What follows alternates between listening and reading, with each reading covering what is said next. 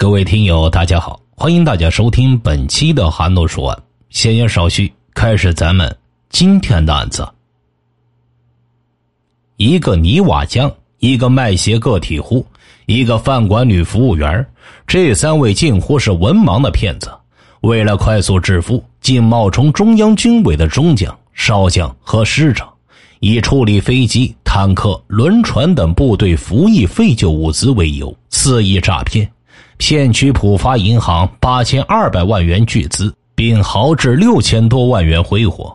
随着案情的真相浮出水面，使人感到荒唐的是，这三位文盲骗子的博弈对手，竟是精明绝顶、号称“小诸葛”的上海浦发银行北京分行的副总经理。骗子的手段并不高明，甚至极其低劣。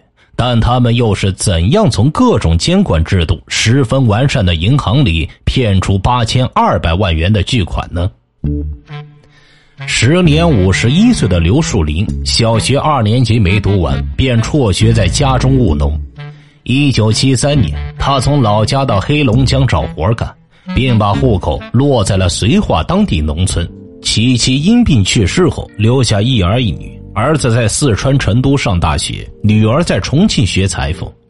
一九九一年，刘树林只身来到北京，在一家建筑工地当抹灰工、泥瓦匠。他虽然除了自己名字之外，连一篇完整的文章都读不下来，但凭着多年在北京闯荡的经历，练就了一副好口才。一九九八年前后，刘树林因长期租住在一所著名的师范大学附近。在一次偶然的机会中，认识了这所大学的一位著名的法语教授，并取得了教授的信任。一九九九年九月，这位教授注册一家名为“北京北戴河海龙科技有限公司”，办公地点位于北戴河某部队所属的疗养院租来的房子里。刘树林听到后，多次对这位教授声称，他能帮助引进资金。教授相信了他，并任命他为公司的副董事长，但刘树林自始至终没能给海龙公司引进一分钱的资金，所以海龙公司成了一个名副其实的空壳公司。二零零二年五月，刘树林经人介绍认识了来京打工的湖南离婚女人廖子红，双方情投意合，同居在一起。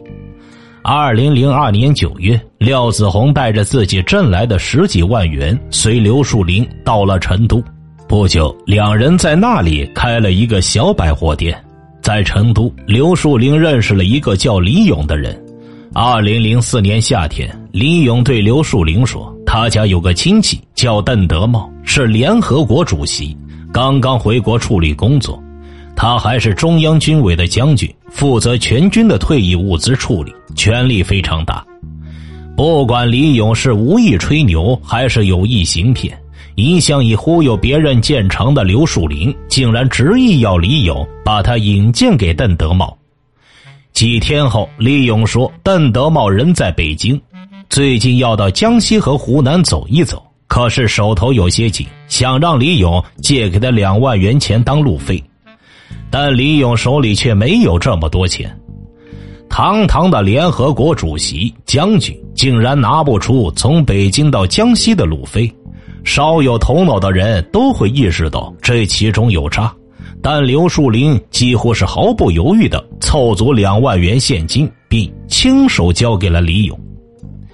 半个月后，李勇说邓德茂可以见一见刘树林，刘树林喜出望外。便带着廖子红回到了北京，在航天桥附近的一家饭店里，刘廖二人见到了邓德茂。邓德茂自称是联合国主席，最近回国处理一些国内的事务，现在是军委三零幺办公室主任。军委正准备成立退役物资管理局，主要负责处理建国以后军队退役物资。他能够搞到军队每年处理六千万吨废旧钢材的批文，只要刘树林能够找到先期的保证金和违约金，就可以把这件事委托给刘树林办理。但邓德茂告知刘树林需要三个亿的保证金，这个数字能让许多大公司都望而止步，但刘树林似乎没有什么反应。看着刘树林的样子，邓德茂又退了一步，说：“最少得一亿七千万。”按照邓德茂的说法，每吨废旧钢材以不足一千元的价格进购，转手就可以以数千元的价格卖出，每年六千万吨，再加上其他方面的生意，至少能赚一百五十亿。刘树林显然是看到了这笔生意的可观利益，但两万元的见面礼好拿，一亿七千万的巨资上哪里去找啊？廖子红心里始终觉得邓德茂这人有问题，但就是想不出哪些地方不对劲儿。仅有初中文化的他，怎么也没想到联合国的最高领导人的职务应该成为秘书长，而不是主席。他更没有想到，诸如飞机、大炮、轮船这些装备，即使更新换代，又怎么能像收购废铁一样如此简单呢？这些呀，稍微有些生活常识的人看在眼里，都会觉得荒唐可笑。但是他与刘树林却上钩了。不仅如此，刘树林和廖子红还义无反顾的走上了这出荒诞剧的舞台中央。几天后，邓德茂又找到刘树林，并带来一份盖有“中央军事委员会总印”字样的钢印授权委托书。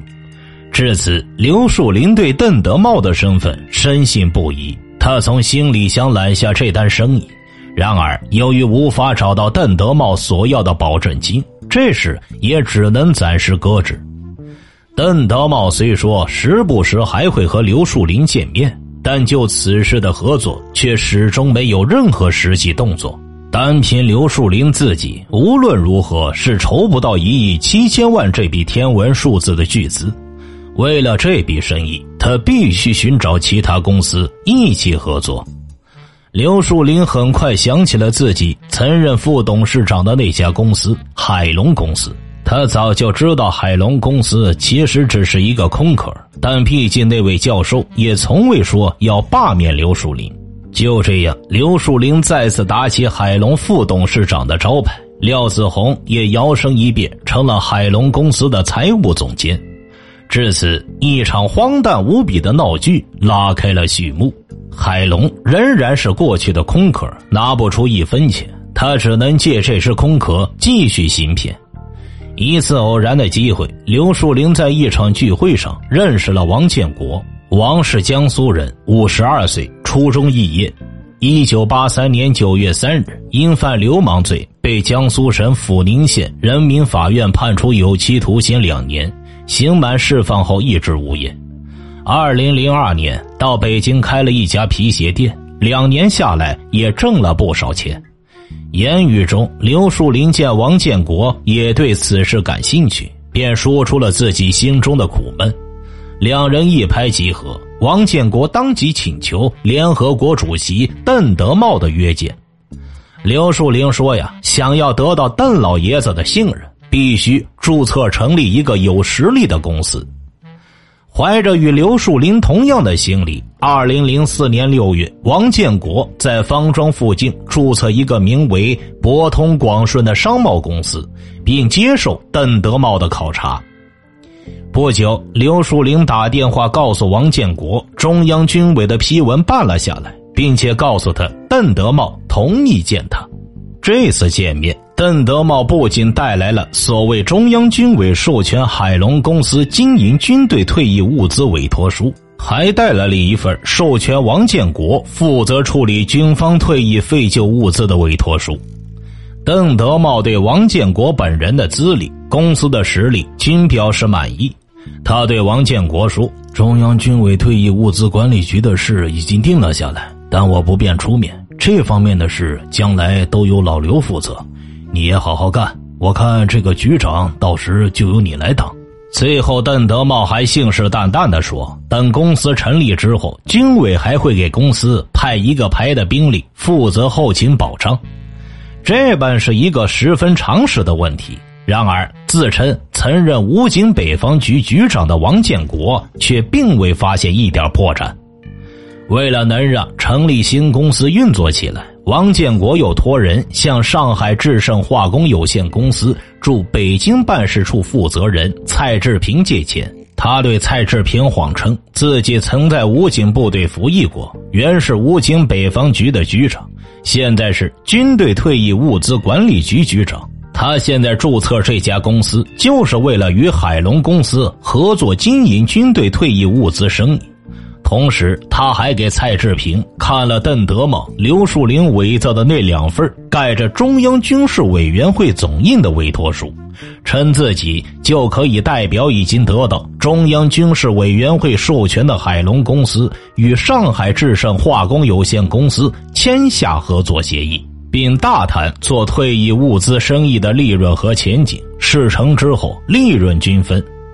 蔡志平没有表示怀疑。答应王建国签下协议，并在两天之后借给了王建国两百万元。邓德茂画了一张饼，刘树林与王建国望饼充饥，并且乐此不疲，把这张饼越画越多，让更多人卷到这场荒唐的骗局中，而且越套越深。中央军事委员会那两份授权委托书的真假，只有邓德茂最清楚。而刘树林交给王建国的那些合作协议和合同，又是由他口授廖子红打印伪造的。王建国不明真伪，他的朋友上海浦发银行北京分行业务四部副总经理于天来更是不知真伪。也许就是应了那句谚语：“谎言重复一千遍，连自己都认为是真理了。”既然王建国这条鱼上钩，刘树林哪里肯就此收竿呢？他一再催促王建国尽快把钱打到海龙科技有限责任公司的账上，再由海龙把钱转入总后的结算中心，否则就会耽误大事。王建国虽说已经注册了公司，并且得到了授权委托。可他同样拿不出那一亿七千万保证金和违约金呢。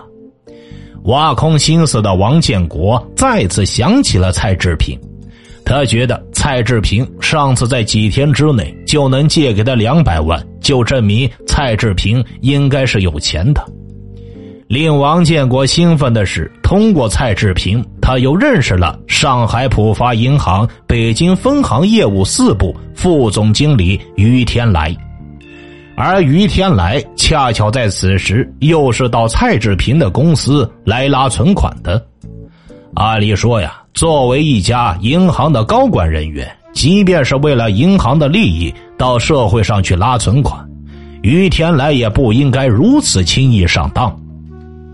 但没过两天，再次遇到王建国时，王建国不仅带来了蔡志平曾经看到的那两份授权委托书，同时还带来了海龙公司授权给上海智胜公司经营军队退役物资的委托书。如果我们能够给你提供贷款，你们将如何安排还贷计划？于天来问王建国，王建国似乎早已准备好了答案，当即表示。这个你放心，首先，这个管理局一旦挂牌成立，立刻就会有专项拨款。再说，启动资金一到位，业务马上就会运转起来。我们甚至可以用客户付给我们的定金来还贷，这一点问题也没有。那你们需要多长时间呢？最多二十天。你想想，不管是退役物资管理局的钱，还是你们银行的钱，还不都是国家的钱呢？国家能赖自己的账吗？乍一听这话，于天来觉得这说着着实有些道理。军委既然要成立一个机构，哪能不拨给启动资金和相应的经费呢？然而，问题的关键在于他所说的这个前提本来就是子虚乌有的。至于王建国、刘树林等人是如何用他们精心酿造的迷魂汤把于天来灌晕的，这些细节的原本面貌已无可复原。因为刘树林与王建国等人在后来对公安机关的供述中相互推诿，以解脱自身，但在后达二十多次的卷宗中，记者发现了这样一纸类似申请授权之类的东西。现在看来，不仅令人不可思议，同时为一个又一个上当者们感到可悲可叹。这上面内容大概是这样写的。中共中央军事委员会、北京北戴河海龙科技有限公司、北京上海智胜化工有限公司为发展国防高科技项目，资金短缺，望得到你们的支持，利用部队退役的废钢铁、铜等实际架构送钢厂加工成品，并解决项目投产所需资金的不足。此产品对我国国防和民用都有超实际水平。值得重视和支持。我们在给中央有关领导同志致函的同时，给军委一并发函。管具体事务的由王建国同志负责主持全面工作，望四总部、军委办公厅所属全体人员给予方便及支持解决。有不从者，军法从事，我们支持你们。幺三五全球指挥总部，哈。这下边还盖着中华苏维埃共和国第二次全国苏维埃代表大会主席团，在这两个子虚乌有的落款下边是三枚硕大无比的珠印，第一枚为方形，刻有“地球一号军政委员会”和“世界联合基金会”，天下事事事关心的字样；另外两枚为圆形，除了中心处的图案有所差异。印文均为繁体，“中华苏维埃共和国第二次全国苏维埃代表大会”。更让人目瞪口呆的是，这两圆形硬件上的印文全部是反着倒叙的。骗子们的骗术实在拙劣至极。可恨的是，即使这样稍有一点社会常识的人都会看穿。然而啊，一个又一个唯利是图者们，还是在这些漏洞百出的红头文件面前，当了名副其实的睁眼瞎。于天来没想到这一点，他对什么退役物资管理局之类的事并不关心，他关心的是，如果自己真能帮王建国解决了这笔资金，等他们的业务运转起来。王建国所说的管理局每年几十个亿的资产，就可以理所当然的存在他所在的银行。如果王建国真的每年能给银行引来几十个亿的储蓄量，这不仅能体现他的业绩，同时也极有可能影响到自己的前途。于天来不禁动心了，并且将他带到副行长的办公室。副行长听了于天来的介绍后，只是简单的问了几句王建国的服役经历，然后就没有做任何表态。等王建国走后，副行长便对于天来说：“你不要相信他们，我劝你最好也别再跟他们接触了。”作为下属吧，于天来本来也应该听见副行长的这句话，并且悬崖勒马。遗憾的是，他并没有这么做。因为王建国他们手里拿的不仅是红头文件，而且还盖着中央军事委员会总印的钢印，这怎么可能是假的呀？哈！二零零四年九月二十二日上午，于天来再次来到上海智胜公司北京办事处时，蔡志平与王建国再次跟他说需要一笔保证金，一共是人民币八千二百万元。但公司一时拿不出这么多钱，并且最后期限是九月二十三日。蔡王二人问于天来能不能贷款给他们，如果能贷下这笔款子，今后就会有一百五十亿的存款存在该银行。急于在银行内部树立业绩的于天来就这样头脑一热，决定放贷给海龙公司。于天来明知海龙公司的贷款资质不够，他就用其他信誉好的公司的名义做了虚假贷款，八千二百万巨资就这样在当天全部打进了海龙公司的账号。泥瓦匠刘树林、打工女廖子红以及皮鞋贩子王建国这三个臭皮匠。最终把本来精干于算计的小诸葛于天来死死套牢在手上了。于天来聪明反被聪明误，把一条看似能帮自己成就事业的剑术，甚至平步青云的绳索拴在自己的脖子上，最后还打了个死结儿。就在钱打进海龙公司账户不久后，于天来的心里便打起鼓来。他生怕副行长当初的话不幸言重，于是没过几天便开始盯着王建国还钱。令于天来没有想到的是，每次他一提起还钱的事，王建国和刘树林似乎早已准备好了推脱的理由，要么说中央首长马上要到北戴河去开会，等开会之后才能成立退役物资管理局，专款才能拨付到位，劝于天来不要着急；要么就说这事儿得中央七位首长全部签字才能生效。可现在有两位首长不在京，所以管理局暂时不能挂牌成立。一个多月之后，心里越来越打鼓的于天来找到王建国，要求给个明确的说法。王建国就带他找到刘树林和廖子红，刘树林便对他说：“这点钱还叫钱吗？再说了，钱是国家在用，中央军委把钱花了，你怕什么呀？”关于退役物资管理局成立的事，还要等一等，等中央首长研究定了，还钱那是一点问题也没有。毕竟没有到最终的还贷期，于天来也自知不会有什么结果。再者，此后的一个多月里，他几乎每天都能见到刘树林他们，心想军队的事应该不是儿戏。钱已经划给了海龙公司了。可是刘树林他们却没有跑，天天还能见着，也证明他们不可能是骗子。于天来还在幼稚而天真的想着，刘树林他们等业务运转起来后，马上就会有一百五十个亿的资金存进他们的银行的承诺。就在海龙公司收到于天来划款后不久，刘树林便在邓德茂授意下。由廖子红分多次进行提现，总计一千五百万元，分别打入了邓德茂指定的三张银行卡上。紧接着，刘树林他们不仅并没有用剩下的资金经营退役物资的生意，而更加可笑的是，他们居然以此为本金，四处联系可以给他们提供融资的公司和单位，同时以廖子红的名义。在北京西郊买下一套豪宅，刘树林授意廖子红先后给北京一家投资公司账上打了一千一百万元，给北京一家电子机械有限公司打了一千万元，给海南一家石化公司打了一千万元。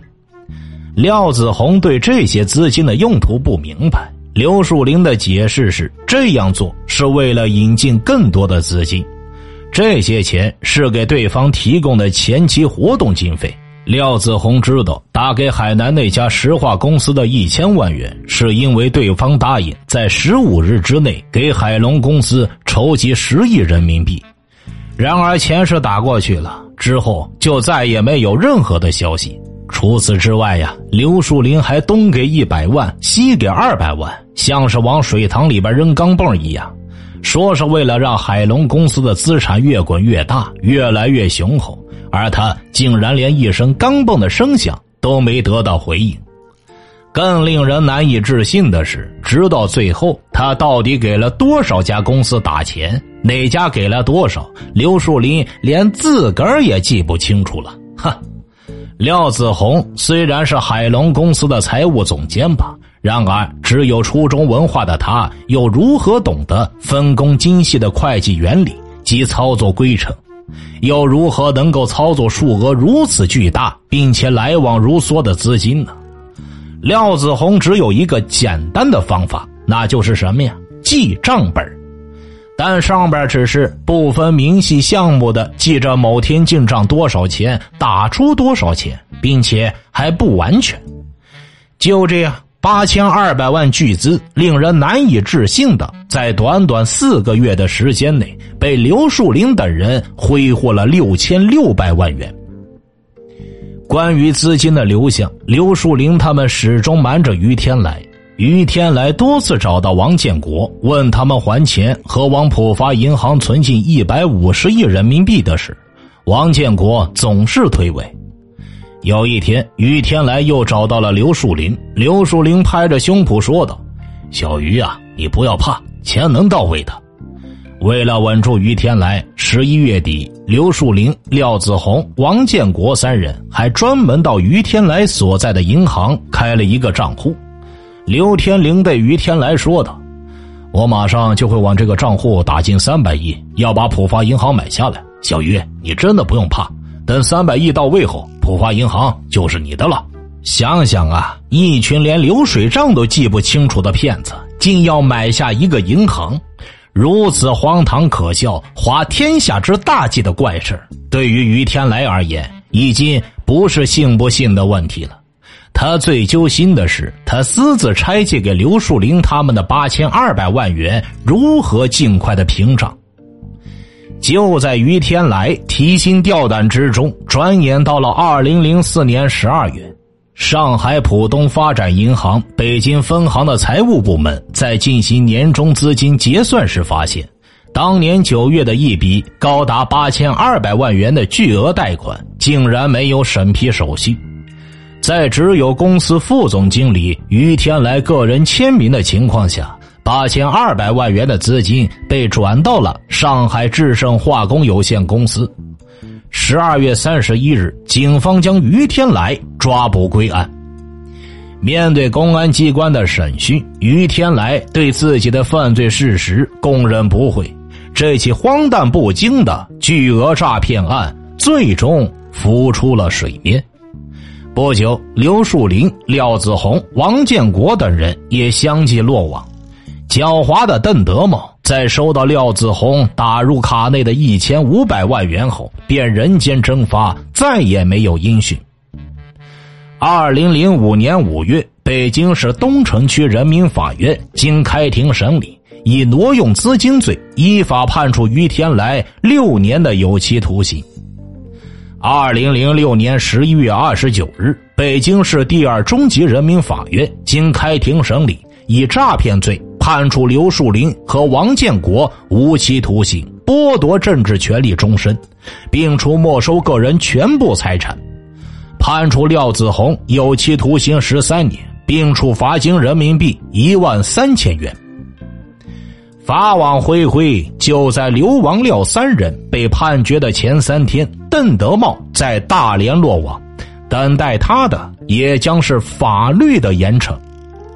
这本是一场不该上演的荒唐诈骗剧，但是他还是上演了，而且还演得有声有色。根据该案的承办法官讲，其实啊，骗子的智商并不高，手段也极为的拙劣，连私刻伪造的公章上的文字也不分正反，甚至连反字倒叙。然而啊。他们却把一个受过高等教育的银行高管人员死死套牢，这简直就是可悲可叹呢。针对这起极为罕见的诈骗案中暴露出来的怪现象，该案的承办法官在表示无奈的同时，也提出了忠告：首先，凡遇帽子戴得越高、来头越大的人，与其合作共事，应该格外谨慎。这些年，冒充中央领导亲属甚至国家干部进行诈骗的案子可谓是花样翻新。但罪犯的最终目的就是换汤不换药，高利益势必伴随着高风险，利益背后时常就是骗子们早已设计好的阴谋和陷阱。其次，国家机关尤其是要害部门在向社会出租房屋时。尤其是出租办公场所时，一定要慎之又慎，杜绝极个别心术不正者趁机搭车。公安局门口卖警灯，法院门口办律师事务所等等，极易给社会提供某种心理暗示。本案中的海龙公司就是这样，该公司办公地点在北戴河某部队疗养院出租房内。刘树林等人在北京又时常出入各种豪华饭店，坐着奔驰，扯大旗，做虎皮。虽然是无业的文盲，但王建国等人还是相信了他。还有，无论是银行还是公司，资金的监管制度一定要切实落实，不可有丁点盲区。单有监督机制还远远不够，应该还有制约机制，不可把丝毫的特权集中在极少数人的手里。